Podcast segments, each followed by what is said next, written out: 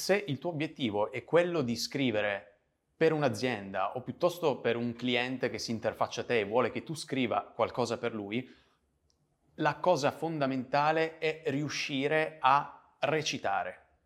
Esattamente allo stesso modo di come fanno gli attori. Semplicemente magari non lo farai con il viso, il volto, con le movenze, ma entrerai nel loro modo di comunicare. Quindi, per riuscire a capire come comunicare un'azienda, piuttosto di capire come comunicare un tuo cliente, dovrai fare lo sforzo di immedesimarti in quell'azienda, in quel professionista. Quindi farti delle domande del tipo in quell'azienda come comunica il team? Qual è la comunicazione che ha internamente il team? Quali sono i valori portanti di quell'azienda?